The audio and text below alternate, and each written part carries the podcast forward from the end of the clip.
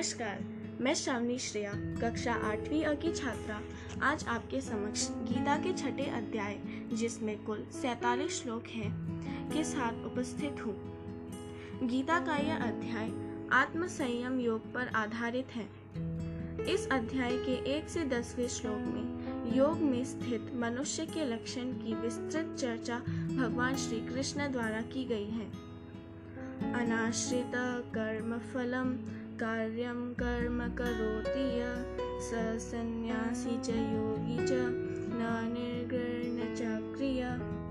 श्री भगवान कहते हैं कि जो मनुष्य बिना किसी फल की इच्छा से अपना कर्तव्य समझकर कार्य करता है, वही असली सन्यासी और योगी है।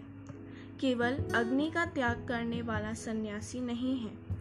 और न ही कार्यों का त्याग करने वाला ही योगी होता है। असली योगी तो वही है जो इंद्रिय तृप्त का त्याग करता है। जब तक कोई मनुष्य अपने संकल्पों का त्याग नहीं करता है, तब तक वह सार्थक योगी नहीं बन सकता है। जब मनुष्य अपनी सारी संसारिक इच्छाओं का त्याग करके और बिना स्वार्थ के अपने कर्म को करता है तो वह योग में स्थित माना जाता है। इस अध्याय के ग्यारहवें और बत्तीसवें श्लोक के बीच श्री कृष्ण योग में स्थित होने की विधि और लक्षण की चर्चा करते हैं। युक्ताहार विहारस्य, युक्तचेष्टस्य कर्मसु, युक्त स्वप्नवबोधस्य, योगो भवति दुःखः।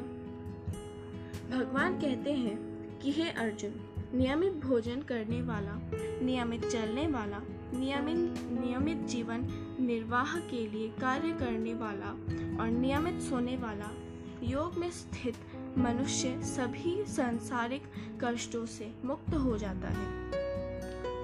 योग की सही विधि बताते हुए भगवान कहते हैं कि योग के अभ्यास के लिए मनुष्य को एकांत स्थान में पवित्र भूमि भूमि में जो ना बहुत ऊँचा और ना नीचा हो।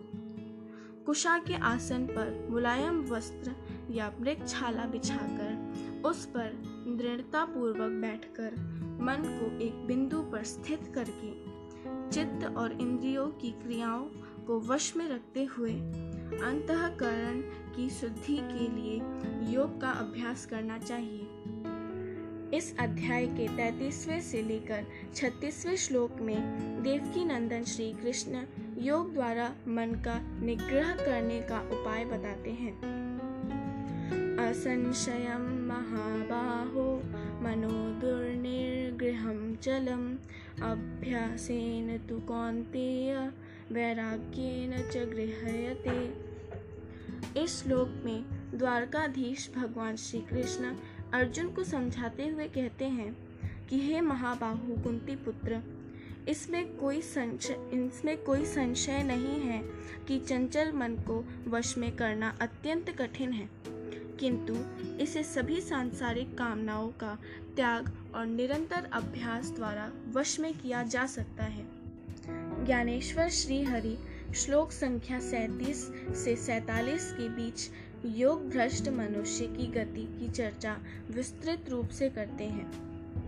पाप पुण्य कृता लोका नुषित्वा शाश्वती समा सुचीना श्रीमता गेहे योग भ्रष्टो भिजायते केशव कहते हैं कि योग में असफल हुआ मनुष्य स्वर्ग आदि उत्तम लोकों को प्राप्त होकर उनमें अनेक वर्षों तक जिन इच्छाओं के कारण योग भ्रष्ट हुआ था। उन इच्छाओं का भोग करके फिर सदाचारी मनुष्य के परिवार में जन्म लेता है। मुरलीधर कहते हैं कि तपस्वियों और शास्त्र ज्ञानियों से अधिक योगी श्रेष्ठ होता है और वे अर्जुन को भी योगी बनने के लिए प्रेरित करते हैं ताकि मनुष्य जीवन सफल हो सके। हरिओम तत्सत